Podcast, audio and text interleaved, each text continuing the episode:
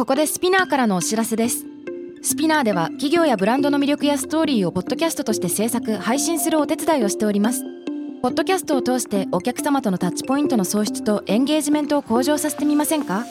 お問い合わせは概要欄の URL かスピナー .com のスピナーブランデッドポッドキャストからお願いします。 SPINEAR.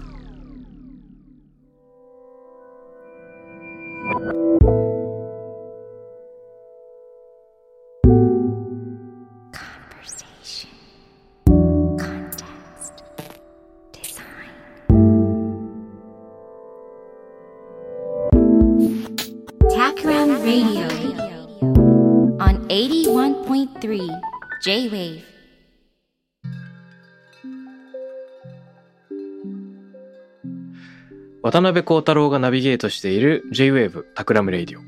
今回のゲストは株式会社再生建築研究所代表取締役の神本豊秋さんです。よろしくお願いします。よろしくお願いします。いやー、今日楽しみに来ました。いやいや、た僕も楽しみです。えっ、と、最初にどこで我々は出会ったんだっけというのをちょっと最初振り返ってみたいんですけれども、はい。あれですね、あの、レモンライフの千原さんが企画してくれた富士吉田ツアー。そうですね大人のバスツアーみたいなところでね、かなりディープな回でしたね。意味不明でしたね。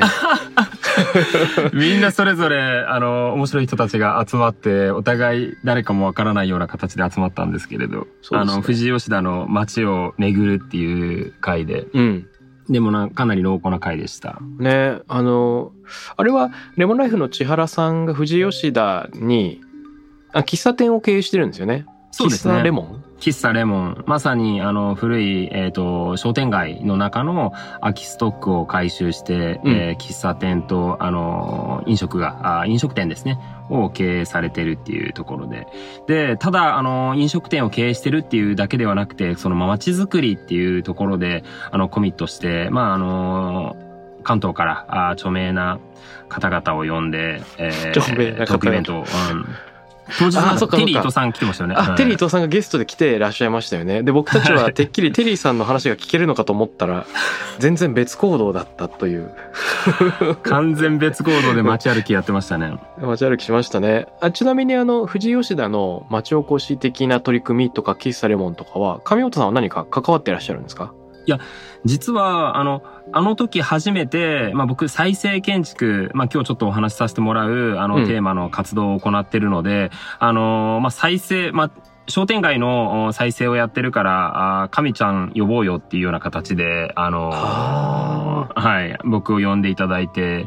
あの、参加したんですけれども、あの、でも、あの、実は、えっと、それ、その、お誘いいただいた前後ぐらいで、えー富士吉田で、あの、街づくりを行ってるメンバーから、あーまあ、僕が、まあ、別府とかでもエリア再生っていうことをやってるんですけれども、それを富士吉田でできないかっていう相談があって、あの、現地に行ったので、かなり、あの、縁を感じてて、まあ、あの、し行政の方とも、あの、コミュニケーションを取りながら、まあ、今後ね、千原さんたちと富士吉田にも絡めていけたらな、というのは思ってます。えつまり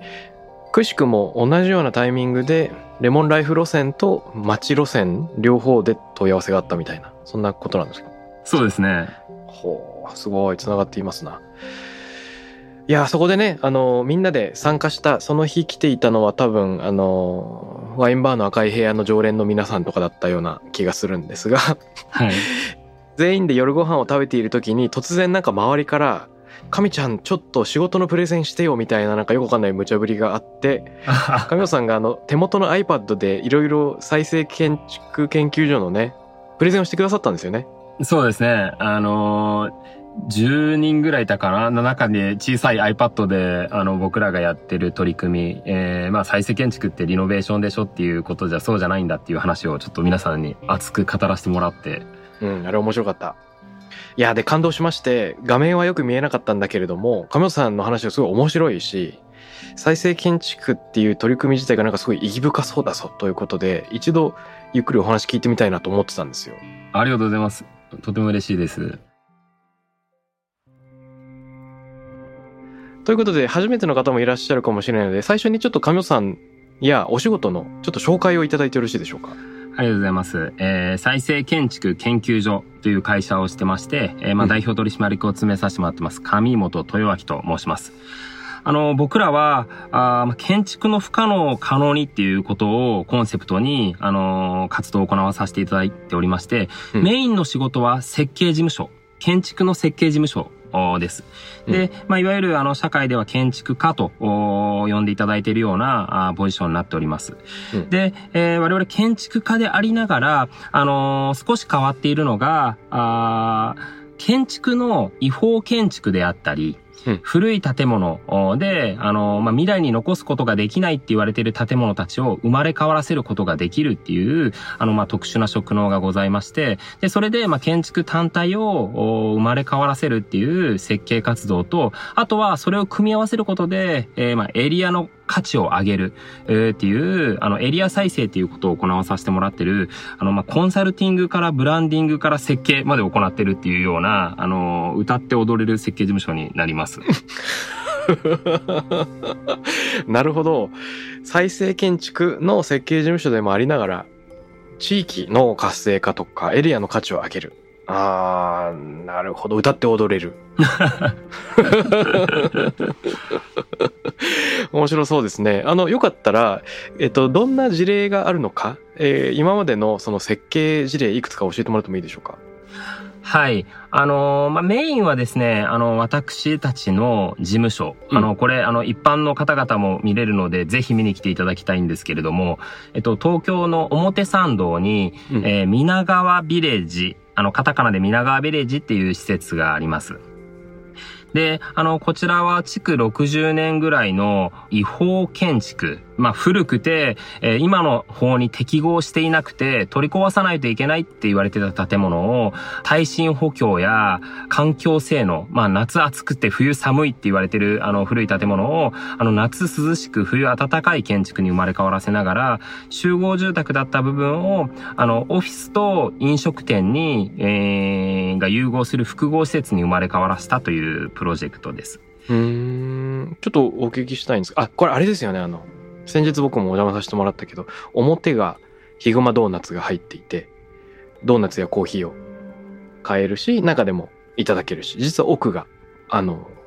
集合オフィスになっているという。で、あの、かっこいいなと思ったのは、明らかに古い建築に手を加えて、こう、生まれ変わらせているっていうのがわかる。なんかこう、新旧の造岩みたいなのが見て取れる。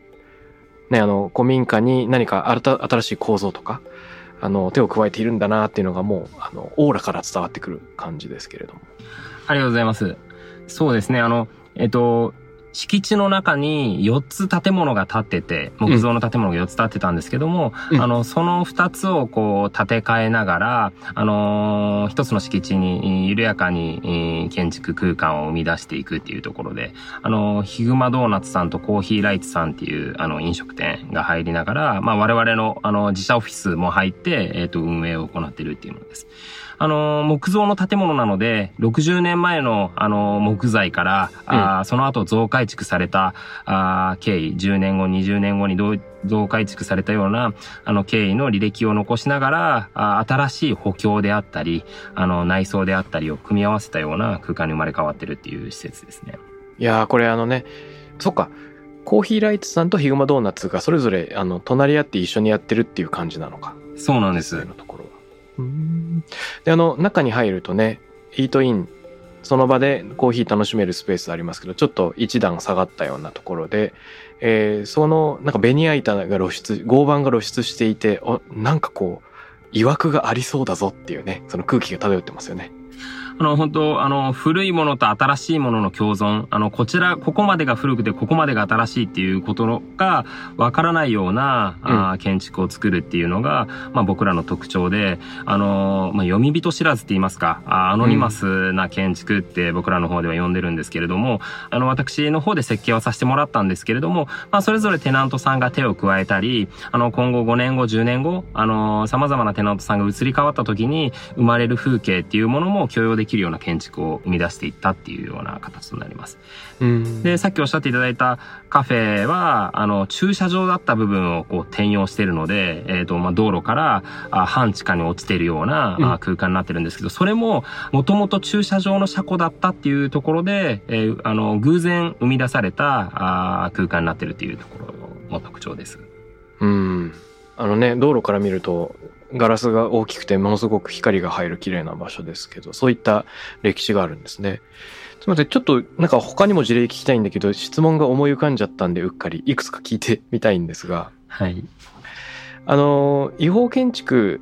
その古くて取り壊さなきゃいけないと言われているものを、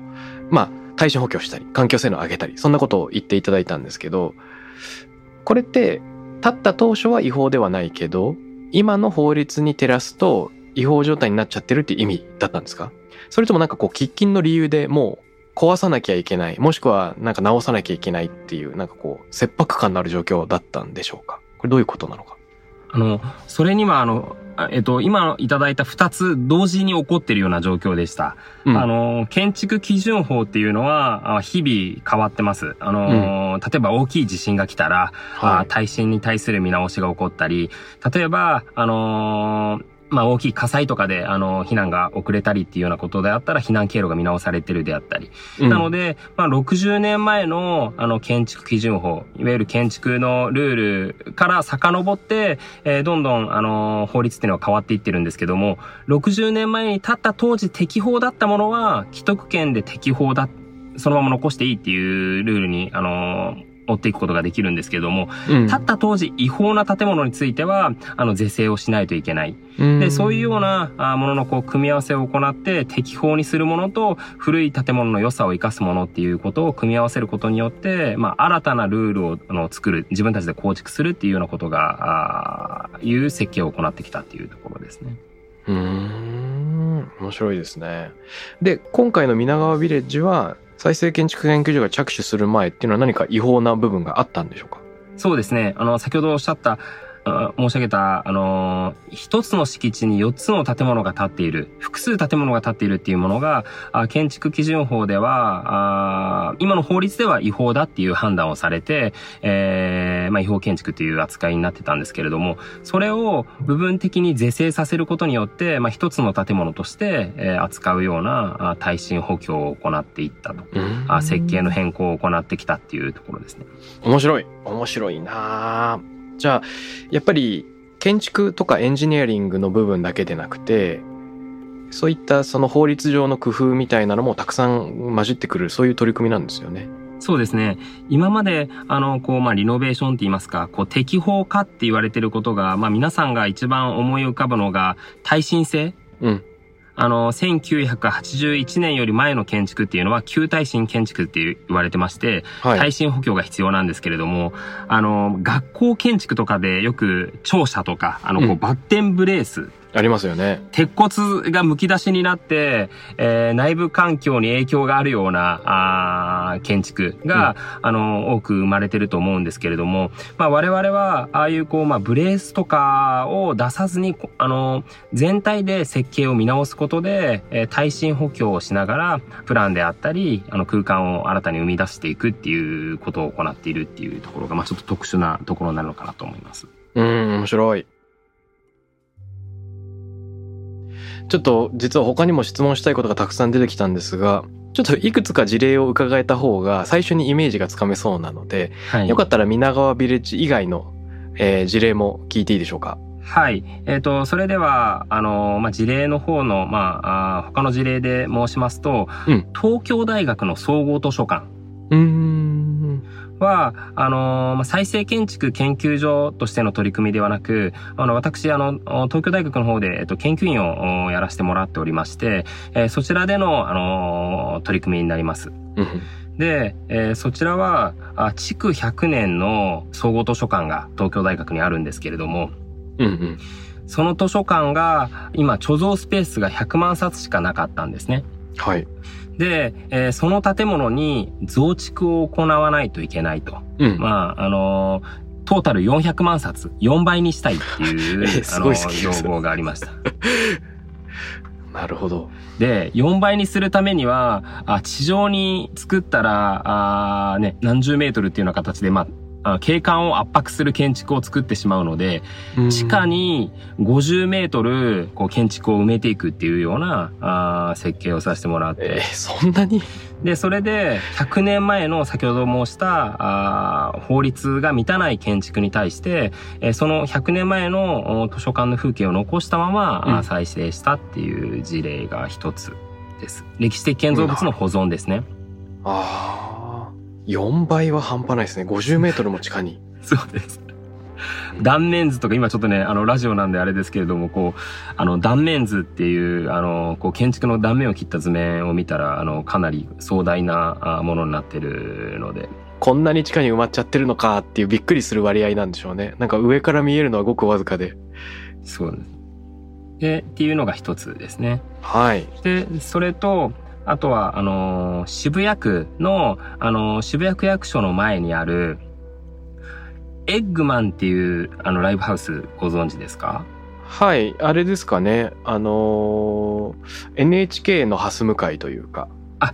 そうです、そうです。あのー、本当にあの、福山雅治さんとか桑田佳祐さんとかがね、そこでデビューしたような伝説的なライブハウスが渋谷にあるんですけれども、うんうん、あの、東急電鉄さんがその、あの、建物を取得されて、えー、まあ、再開発ばかりを行ってきた、まあ、今渋谷で再開発を多く行っている東急さんが、まあ、その渋谷の文化を、まあ、消したくないっていうような形で、まあ、そのエッグマンを残したまま、あ耐震補強と、あの、まあ、その断熱回収の適法化みたいなものを行いたいっていう要望があって、うんえ生まれ変わったプロジェクトがあるんですけれども、まあ、その建物は我々によって、まあ、飲食店だったものをオフィスビルに転用したんですけれども、まあ、その後、アマゾンミュージックさんが入って、うん、まあ、この再生型の、あの、オフィスビルっていう、あの、コンセプトに共感していただいて、アマゾンミュージックさんが入って、えー、まあ、新しい、こう、渋谷の音楽文化を発信する。くしくも、あの、エクマンさんと共にあの音楽の文化を発信するっていうようなあ施設になった建築があります。うん、これね、あの、実はレモンライフ千原さんたちと行った富士吉田ツアーの帰りに、みんなで東京に帰ってきた時、バスがこの前を通ってくれたんで、あ、さっき亀本さんが iPad でプレゼンしてくれたやつこれだみたいになってね。あれはすごく良いツアーになった。ね うん、締めのような形で、深夜1時ぐらいに、あの、ロケバスで帰ってきたら、あの、出てきたっていうところはちょっと、あの、できすぎた演出だったかなと。まあ、偶然なんですけれども、はい。はい。いや、これ多分、リスナーの方で前通ったことある人いるかもしれないですが、一見 RC のドカンというでかいボリュームなんだけれども、その、まあ、かっこよく窓がはまっていて、でも、窓がなんというか、あの、RC の壁がぶっ壊された中から窓が覗い、ガラスが覗いているっていうようなね、そのなんかぶっ壊された断面がちょっとギザギザに見えてるような状態ですよね。はい、あの、おっしゃる通り、建築の耐震、あの建物も耐震補強をしたんですね。はい。で、本当はコンクリートの建物に耐震補強をすると、あの、ま、学校建築でよく見る皆さんがイメージできますかね。あの、鉄骨材でベタベタ、あの、外壁に、うん、あの、耐震補強材を貼るっていうものではなくて、逆に建築による、あの、躯体の荷重を軽くすることによって、え補強をするっていう、こう、マイナスの補強、引き算の補強っていうものを、あの、我々の方を行わさせてもらって、今、あの、渡辺さんおっしゃったように、解体材で、あの、コンクリートを打ち壊したものがそのままデザインされたっていうような、まあ、特殊な外観になっていて、まあ、その、あの、再生型のビル、新築では生み出すことができないような外観っていうものに、あの、アマゾンさんも気に入っていただいて、まあ、テナントとして入ってもらったというところになります。うん、面白い。人間に例えると、あの、骨が弱いよと骨粗鬆症かもよみたいになった時にそのギブスとか松葉杖で補強するのがよく見るなんか小学校の耐震補強とかだとしたら、そうではなくて、むしろ贅肉を落とすことで、ギブスとか松葉杖なしで成立しちゃうよみたいな、そういう状況ですよね。いや、もう本当おっしゃる通りですね。まずはダイエットをして 適切な筋肉を身につける。で、それで、えっ、ー、とね、あの、関節をしっかり筋肉で覆うっていうような、理想的な、うん、あの、耐震補強のあり方なのかなと思います。それって壁を一部壊すことでダイエットができてて、で、プラス構造もその加えてるんですか？そうですね。壁を壊さないと、こう、まあ、ベタベタ、あの、耐震補強しないといけないんですけども、壁を壊すことによって補強量が、あ半分ぐらいになりますので、えー、で、その半分の補強を逆にこう、見えないところで、えー、補強していくっていうところですね。ああ、なるほど。はい。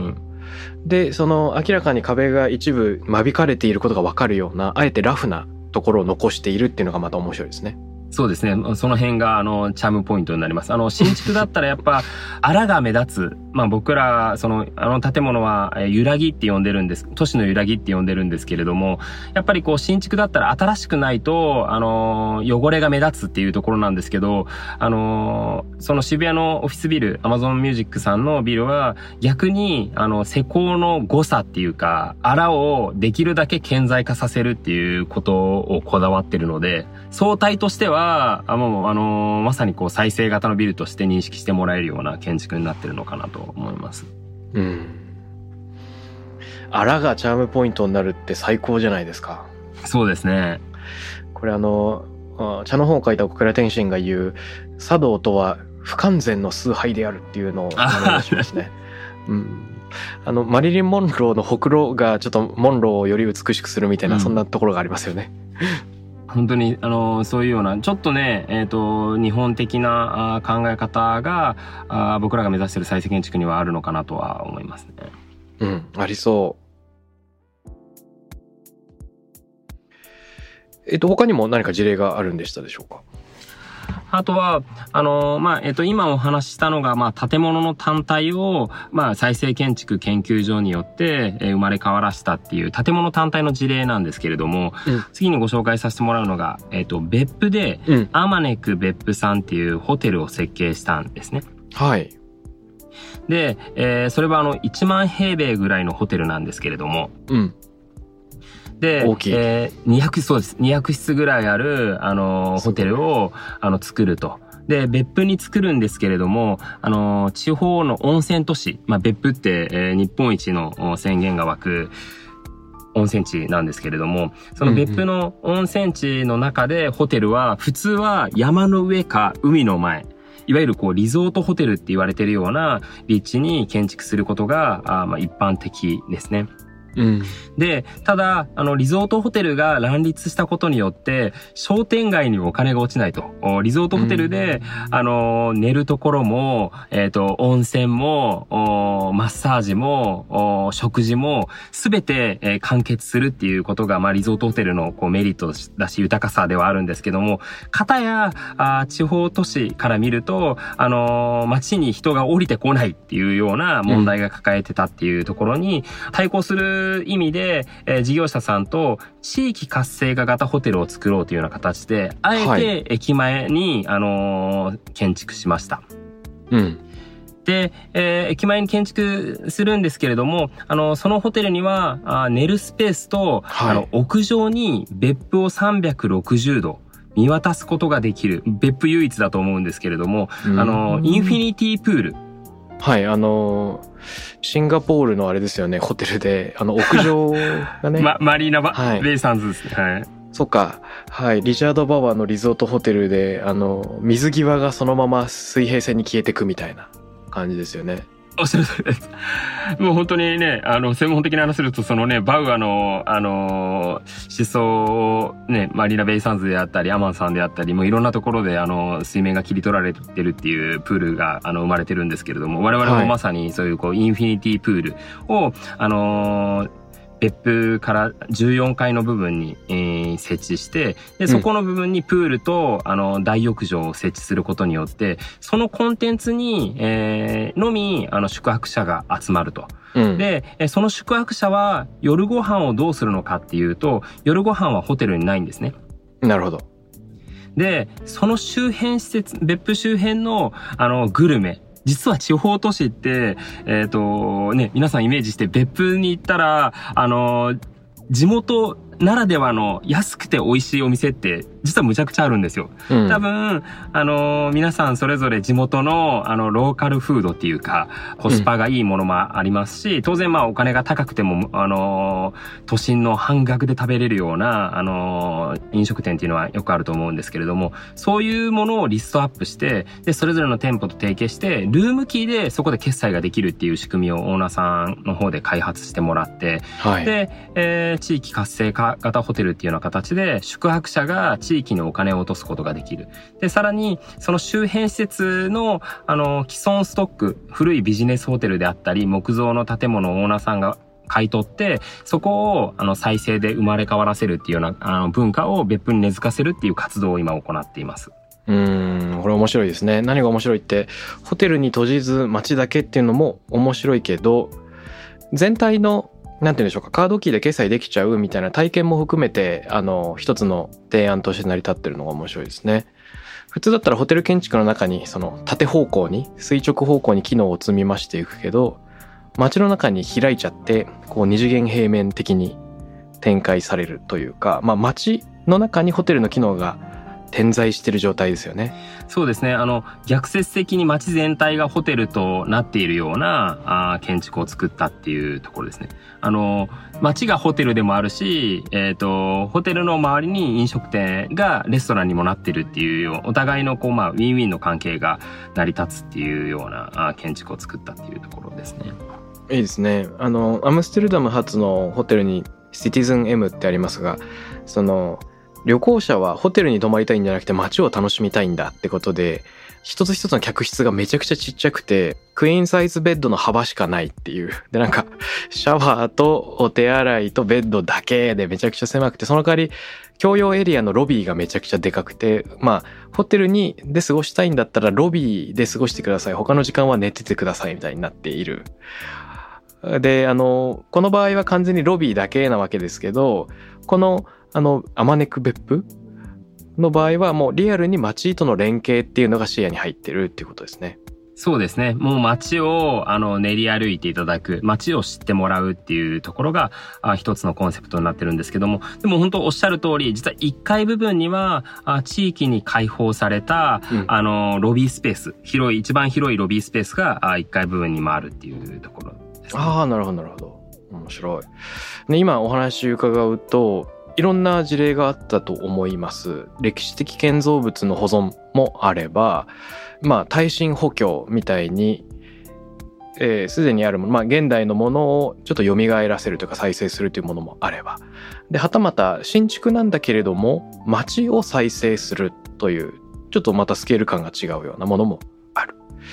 で、事例の幅が広いわけですけど、結局、翻って再生建築って何なんだろうというのがね、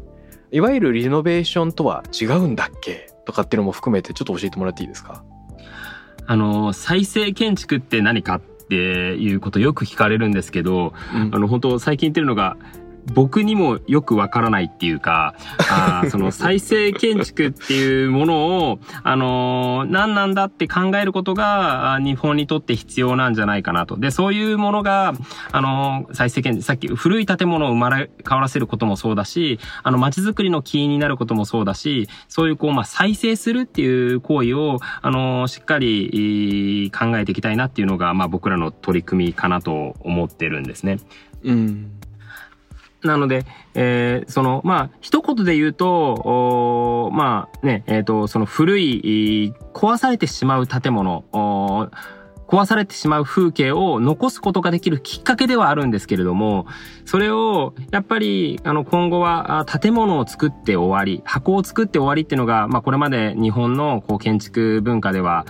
あまあ、語弊がない意味で、あの、あったと思うんですね。やっぱり、うんあの、日本の建築の平均寿命って30年なんですよ。うん。30年に1回、あの、取り壊しが検討されて、はい、で、あのー、設備が老朽化するであったり、プランが満たないっていうような形で、えー、計画が満たないとか、用途が満たないとか、あのー、オフィスビルだったけどホテルにしたいとか、うん、ホテルだったけれども飲食店にしたいとか、その用途を転用するときに、あのー、まあ、取り壊しが検討されちゃうんですけれども、うん。まあ、僕らの技術によって、えー、古いものをあの完全に、えー、新築と同じようなあ価値を持って残すことができるっていうことが再生建築ではあるんですけども、もっとその先にあること、うん、を残すことの意味とか、あの、先ほどお話ししたね、えー、古い建物がアマゾンさんみたいな外資系の企業さんが新築のビルよりも築60年のあの違法な建物を適法化させた建物に入りたいっていうその文化こそが、まあ、再生建築にはあるんじゃないかなと考えてるっていうところですね。うんなるほどなるほど。そういう意味では、えー、箱を作って終わりにしないっていうのはまあ先ほどの事例だと別府だと街全体の活性化につないでいくってことはあるだろうしさらに皆川ビレッジで言うとその再生建築研究所が管理まで請け負ってるみたいなのもそこに当たるんでしょうかね。そうですね。建築のその後というか。そうですね。建築がどう使われていくのかっていうことを事業者と、あの、まあ、建築家だけではなくて、事業者と、こう、建築家と、あと利用者が、うん、あそこの建物がどうやって残って、どう、あの、住みつないでいくのかっていう意味をこう考えるきっかけを与えてあげるっていうことは、あ僕らが郵送仕組み作りにつながってるのかなと思います。うん、なるほどですね。あの再生建築とそのリノベーションの違いというか再生だからこそできることって何なんでしょうね？再生だからあのえー、先ほどの、あの、日本の平均寿命にも接続するんですけれども、はい、あの、日本のこう建築の平均寿命って30年って言われてるんですね。うん、で、欧米では100年、140年って、えー、言われてます。はい。で、それは、あの、本当に文化、そうなんですよ。あの、それだけ違うっていうことはもう本当文化の違いだっていうことを、あの、今、あ我々も考えてますし、うん、あの、建築業界でもそこにどう立ち向かうのかっていうことを考えてるんですけれども、うん、あの、そちらの、あの、中には、やっぱりこう、不動産であったり、こう、建設であったり、こう、金融っていうところの高度成長期に日本が支えてもらったのは、やっぱり、あの、こう、建築事業を、新しく、あの、スクラップビルドして生まれ変わらせることによって、経済が潤ってたっていうところがあるんですけれども、まあ、その SDGs、カーボンニュートラルの、あのー、このって言われてる昨今の流れでは、やっぱこの既存ストック、あのー、CO2 を出さないっていうために、あの、既存ストックを残さないといけないんですけれども、そこで日本の30年に1回取り壊されるっていう仕組み、それ、ルールなんですけれども、あの、金融だったら、まあ、住宅だったら30年ローンとかあるじゃないですか。ああ。あれって、えっ、ー、と、建物ができて、えー、年数に応じて建物の価値が下がっていくんですね。うん。で、それをリノベーションしても建物の価値は上がらないんですよ。なるほど。でも、あの、今我々が取り組んでるのは、耐震化であったり、こう、環境設計で、あの、躯体を、あの、保護して、えー、環境設計を行うっていうことを行うことによって、えまあ、あの、再生、えっ、ー、と、新築と同等ぐらいに、あの、建物の価値があるよっていうことを、あの、まあ、金融であったり、不動産であったりが、あ見出してもらってるっていう時代に少しずつ突入していってるんですね。つまり、あの建築として、えー、新築と同じような形で、えー、価値が見出すことができるっていう分野になってる。それが、まあ、リノベーションとの一つの大きな違いなのかなと思います。うんあの、年数に応じて建物の価値が下がっちゃうよっていう、その、よくね、新築一回住んだ瞬間に価値が何パーセント目減りするみたいな話があるけど、その、そもそもそうなってしまうっていうのは何なんでしょうね。で、再生建築で耐震補強とか環境性能向上っていうのをやると、なんで新築と同等にできるのだろう？それがですね、あの、実は、えっ、ー、と、新築と同等に価値があるって言ってるのは特殊会なんですよ、今。うん。今の段階では僕らがあのディベロッパーさんであったり、銀行さんであったりに、あの、まあ、この建物はこのような価値があるから、あ融資を組みましょうと。はい、あつまり、あの、新築に比べて、えっ、ー、と、このぐらいしか劣ってないから、あの、ローンを組んでくださいっていう、あの、交渉をして、えー、勝ち取ってる、特殊会として勝ち取ってるっていうところなんですけれども、例えば、リノベーションとかだったら、あの、その交渉ができないっていうところですね。もう価値が、建物のあの価値が、右肩下がりに比例して下がっていくっていうこと以外のこう歯止めが効かない、つまりルールで、えー、に乗っ取ると、あの、建物の価値っていうのは右肩下がりに下がっちゃうんですけれども、あの、今回再生建築っていうことを行うことによる投資が、あ50年後、60年後の未来につながるんだっていうエビデンスを我々が揃えることによって、初めて、あの、勝ち取れた事象になってるので、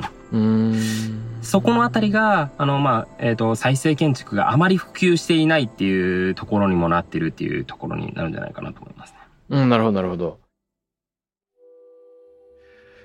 いや、面白いですね。つまり、まだ普及しきっている考え方ではないけど、地道にその価値が世の中に認められ始めてる。これって、あの、上本さん以外には、えっと、上本さんがかつて所属していた、あの、恩師の事務所がね、あると思うんですけれど、青木さんの事務所があると思うんですけど、その再生建築っていうようなジャンルを手掛けている人たちって世の中にどれくらいいるんでしょうね。えっ、ー、と、え、あの、私の、あの、恩師の青木先生とかはもうそのリファイニング建築っていうような形で、あの、まあ、再生建築の、あの、分野で、まあ、一つ確立されたっていうところはあるんですけど、それ以外のところで行くと、あの、まあ、それに特化して、え、行うそう設計事務所っていうのはほとんど少ないんじゃないかなと思います。うん。なんで少ないんでしょう？なんか話を聞くといいことばかりだから、なんかもっと人が増えてもいいのにと思ってしまうけど。えっ、ー、とね、一つは手間がかかるっていうところですね。うん、あのー、新築を作るときは、今の土地から未来に向かって設計をしていけば、はい。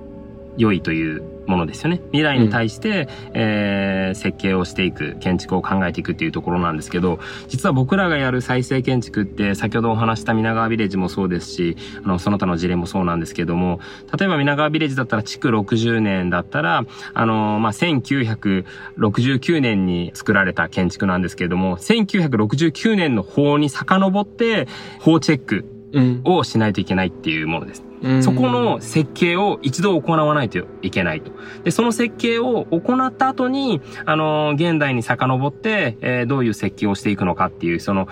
極端な設計を二度行わないといけないっていうところですね。まあ我々、考古学的な設計アプローチって言ってるんですけど、まあ、いわゆるこう、建築家として未来に、あの、対する空間を、あの、作るっていう作業と、過去に遡って、まあ、あの、法律の変遷とかまで調べて、あの、しつこく、あの、設計であったり、あの、確認を行っていくっていうような作業をしていくような形ですね。うん、超面白い。何度か出番になっちゃうんですね。そうなんです。そっか、1900、例えば60年代の時点で本当に適法だったのかみたいなののエビデンスをまず集めてくる必要があるってことですね。そうです。で、そこで違法だった場合に、うん、その後の増改築がいつ行われてきたのかっていう、うん、こういうこうまあ、その生まれてから現代までにどのような形で建物があの増改築されてきたのかっていうところまで調べないと残すことができないっていう話になるので。それは大変だ。そうなんです。はい。なので今、その大変だっていうことを行政が一番知ってるんですね。うん。なので、あの、新築だったら行政に聞いたら全てあの建築基準法、今の法律に遡って、えっ、と、指導していただけるんですけれども、あの、そういうこう、築60年の建物に協議に行っても、えっ、と、行政の人たちも、その、遡ってやらないといけないから適切なアドバイスができない。で、そうすることによって、自身たちで考えてほしいっていう話になるので、あの、法のチェックができないっていうところで、頓挫する案件が多いですね。だから僕らの方で、あの、事務所にご相談いただく案件っていうのは、あの、その他、どの事務所もダメだって言われてるんだけれども、あの、なんとかならないでしょうかっていうところで生まれ変わらしているものが多いです。あの、先ほどお話した皆川ビレッジも、実は、あの、複数の、あの、ディベロッパーさんが、あの、皆川ビレッジの再生の、あの、提案をしたんですけれども、まあ、すべてがこう、建て替えるしかないっていう中、まあ、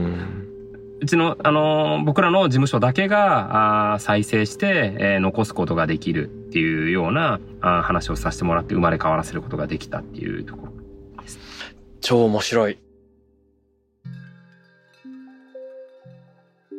いや、これってやっぱり各時代の建築現象が分かっているとか構造が分かっているとかっていういろんな要素の組み合わせだと思うんですけど、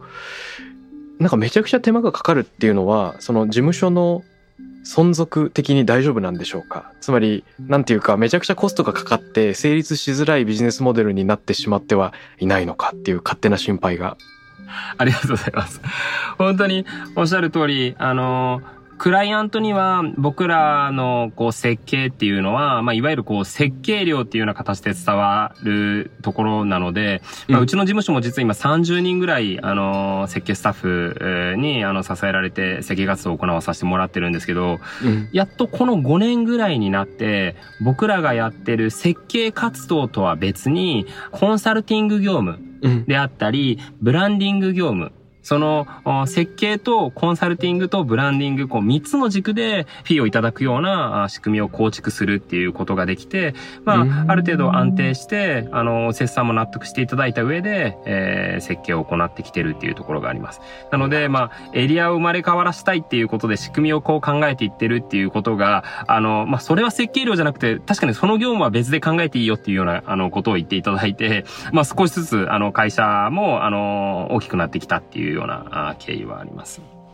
じゃあ、あの、ブランディング業務とかコンサルティング業務も、やはり今会社ではすごく大事な柱として立ってきてるってことなんですか？そうですね。特にこう、コンサルティング、再生コンサルティング業務っていうので、あの、我々の方はご説明させてもらってるんですけれども、うん、あの、過去にそこ、遡って、考古学的な設計を行って、えっ、ー、と、その問題点を、あのーまずは発見してクリアにしていくっていうようなあプロセスっていうところは、もう再生コンサルティング業務として、えー、受け負わさせてもらってるっていうところですね。いや、これ面白いな。あの、話聞いてて思い返すのが、やっぱり伊勢神宮の式年遷宮なんていうのは、20年に一度の建て替えがありますけれども、これなんか諸説ありますよねそのお米を保管しておけるのが20年であるとか、うん、あの棟梁の世代交代が大体20年くらいで行われるとか、うんうん、そのタイミングでその技の伝承が起こるんだみたいな話がよくありますけどその単に同じものをスクラップビルドでなぞるのではなくてあえて図面から引き直すことで一見何も変わってないのにあの技が蘇るというか思考プロセスが蘇るじゃないですか。はい。その再生で。で、なんかあの、側とか形は変わっていないが、えっと、人間の中に生きるその思想みたいなのが毎回再生し直していると言えるような気がしてて、うんうん。まあ、そういう意味で言うと今神本さんがおっしゃってたような考古学的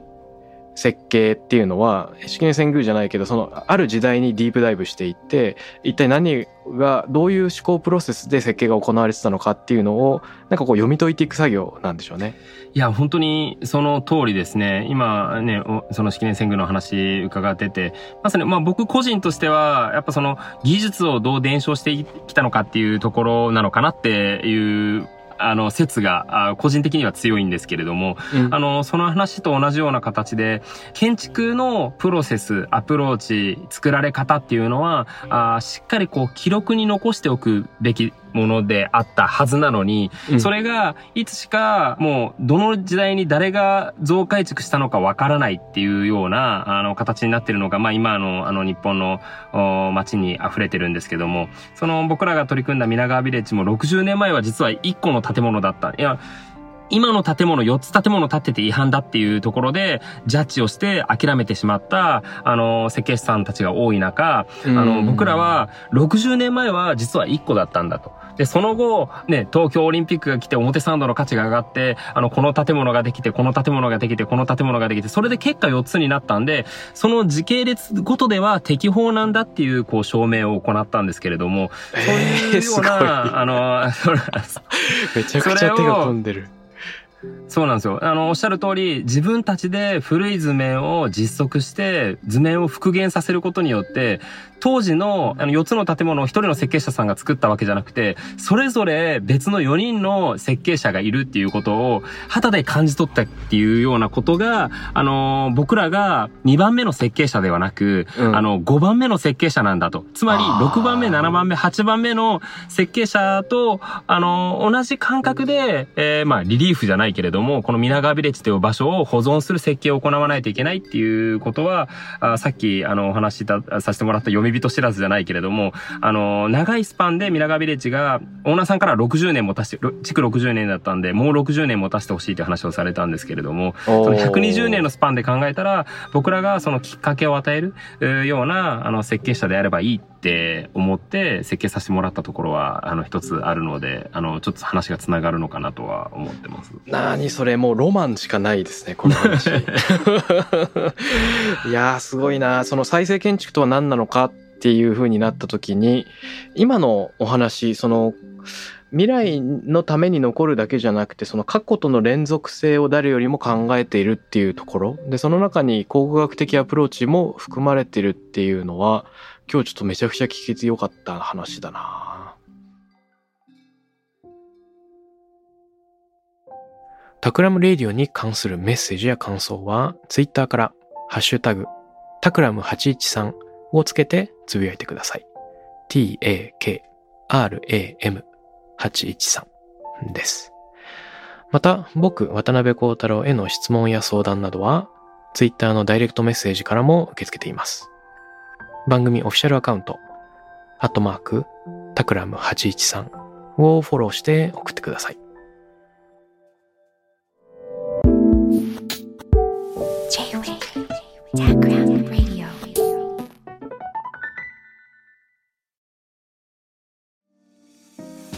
ここでスピナーからのお知らせです